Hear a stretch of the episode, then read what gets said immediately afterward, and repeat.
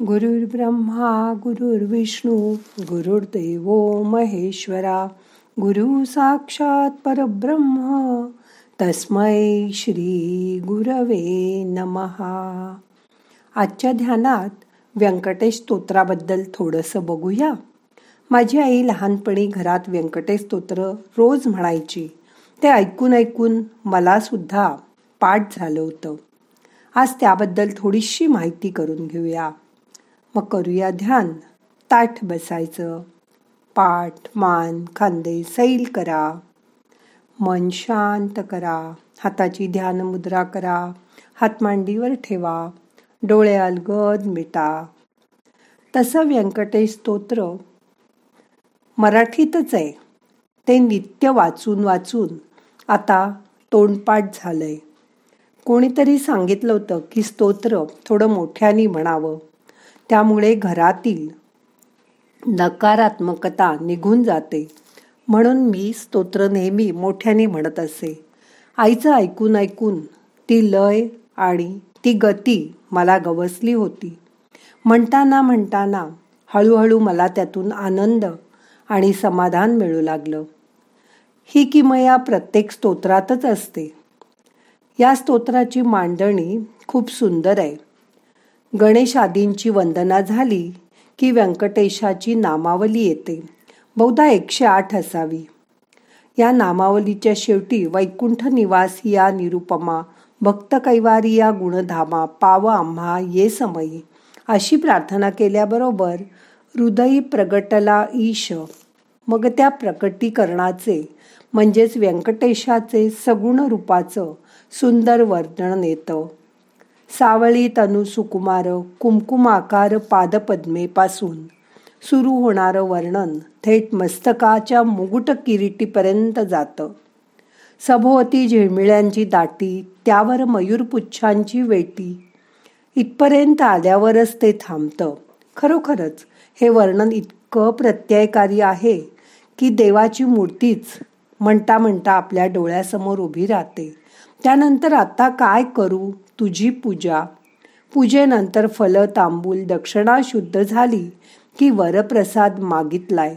हीच त्या स्तोत्राची फलश्रुती आहे. तशी सगळ्याच स्तोत्रात फलश्रुती असते. पण यातल्या फलश्रुतीची बात ही कुछ और आहे. देवाला काय काय आणि कसं मागावं याचं उत्तम उदाहरण. ज्ञानेश्वरीच्या पसायदानापेक्षा ही फलश्रुती मला जवळची वाटते. मजलागी देई ऐसावर म्हणून आपल्या मागण्या खाली नोंदवल्या जातात. एक मजलागी देई ऐसावर जेणे घडेल परोपकार. हा ग्रंथ पठण जो करी त्यास दुःख नसावे संसारी. पठण मात्रे चराचरी विजयी करी जगात. लग्नार्थाचे व्हावे लग्न धनार्थ्याशी व्हावे धन. पुत्रार्थ्याचे मनोरथ पुत्र देऊनी करावे. पुत्र विजयी आणि पंडित शतायुषी भाग्यवंत पितृसेवेसी अत्यंत रत ज्याचे चित्त सर्व काळ असा पुत्र मला दे. उदार आणि सर्वज्ञ पुत्र देई भक्ता लागून. व्यासा व्याधी सष्टाची पीडा हरण. तत्काळ की जे गोविंदा कुठलाही रोग नको रे मला. क्षय अपस्मार कुष्ठादी रोग ग्रंथपठणे सरावा भोग. म्हणजे हे दुर्धर रोग आपोआप बरे होतील. योग अभ्यासासी योग. पठण मात्रे साधावा. दारिद्र्याचा व्हावा भाग्यवंत. शत्रूचा व्हावा निपात. सभा व्हावी वश समस्त ग्रंथ पठणे करून या. अहो संपल्या का आपल्या मागण्या? का आहेत अजून काही? हो आता थोड्याच आहेत. विद्यार्थ्याशी विद्या व्हावी युद्धिशस्त्रे न लागावी पठणे जगात कीर्ती व्हावी साधू म्हणून या. अंती व्हावे मोक्ष साधन एवढे मागतो वरदान. बापरे किती हा मागण्या. देव असला तरी एवढं मागायचं का? माझे एक मित्र नेहमी दर गुरुवारी दत्त दर्शनाला जातात. त्यांना एकदा मी गमतीने म्हटलं आज काय मागितलं दत्त महाराजांकडे?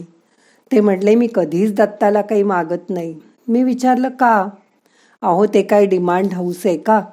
त्यातपेक्षा ते सर्वज्ञ आहेत. त्यांना आपल्या अडचणी कळतात आणि ते त्या निवारण पण करतात. मग कशाला काही मागायचं? पण आपल्या काही अपेक्षा असतातच ना. आपल्या अपेक्षा ढिगभर असतील. पण आपल्याला काय हवंय हे दत्ताला बरोबर कळतं. ते त्यांना आपल्यापेक्षा जास्त कळतं. योग्य तजवीज ते करतातच की. हे मात्र अगदी खरं. पण माझा दृष्टिकोन जरा वेगळा आहे. आपण आपल्या नकळतल्या वयात आईकडे मला लाडू दे मला खाऊ दे असा हट्ट करायचो. आई ते हट्ट पुरवायची. पण थोडं मोठं झाल्यावर हट्ट कमी झाले. ते हट्टाचं ठिकाण मात्र तसंच कायम राहतं. आज सुद्धा आपण आईला तुझ्या हातचे लाडू करून दे म्हटलं आणि हट्ट केला की ती तो पुरवतेच. तसंच भक्तांचं आणि देवाचं नातं आहे आईसारखं. हक्कानी आणि हट्टानी मागायचं. आणि आईप्रमाणे ते मागणे योग्य असेल तर ते देवडा देणार सुद्धा. आणि योग्य नसेल तर देवही देणार नाही. त्यामुळे कृपाप्रसाद मागताना संकोच करू नये. आपल्याला हवं ते त्याच्याकडे मागावं. असा कृपाप्रसाद मागितल्यावर व्यंकटेश प्रसन्न होतात आणि वर देतात तो असा सर्व कामनेसी साधनं पठण एक मंडळ पुत्रार्थ्याने तीन मास धनार्थ्याने एकवीस दिवस कन्यार्थाने षण्मास ग्रंथ आदरे वाचावा क्षय अपस्मार कुष्ट्यादी रोग इत्यादी साधने प्रयोग त्यासाठी एक मंडळ सांग पठण करून या कार्यसिद्धी. इथे देवानी साधने प्रयोग सांगितले आहेत. म्हणजे प्रयत्नासहित नुसतं स्तोत्र रोज वाचून चालणार नाही.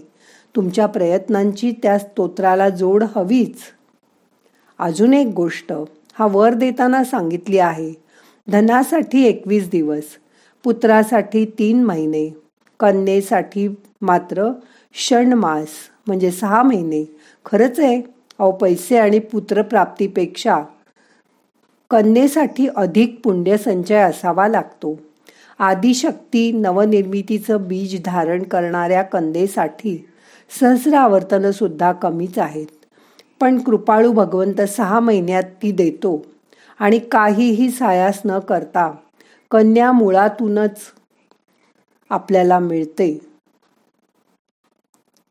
असं गोड स्तोत्र आहे. पण हे वाचताना मनाला एक प्रश्न पडतो. आपण सारा अध्यात्म सगुणाकडून निर्गुणाकडे प्रवास करत असतो. घराघरात या चराचरात दैवी शक्तीचा अधिष्ठान अनुभव करत असतो. शेवटी मी व ती शक्ती एकच आहे. इथपर्यंत यावं लागतं. तेव्हा कुठे मुक्ती मोक्ष प्राप्त होतो. या स्तोत्रात श्री व्यंकटेशाच्या नामस्मरणातून म्हणजे निर्गुण उपासनेतून हृदयी प्रगटला ईश म्हणजे सगुण रूप येतं. तुम्ही भलतेच कट्टर नास्तिक असाल तरी माझी अशी एक विनंती आहे की हे स्तोत्र मराठीत एकशे आठ ओव्यांचं आहे. फार वेळ लागत नाही वाचायला किमान एकदा तरी वाचून बघा. एक चांगलं स्तोत्र तुमच्या वाचनात येईल. आणि ते वाचल्यावर तुम्ही आस्तिक होणार नाही. पण नास्तिकही राहणार नाही याची मला खात्री वाटते. श्री व्यंकटेशार्पणम शुभम भवतू. आता आजचं ध्यान संपवायचं आहे. दोन मिनटं शांत बसा.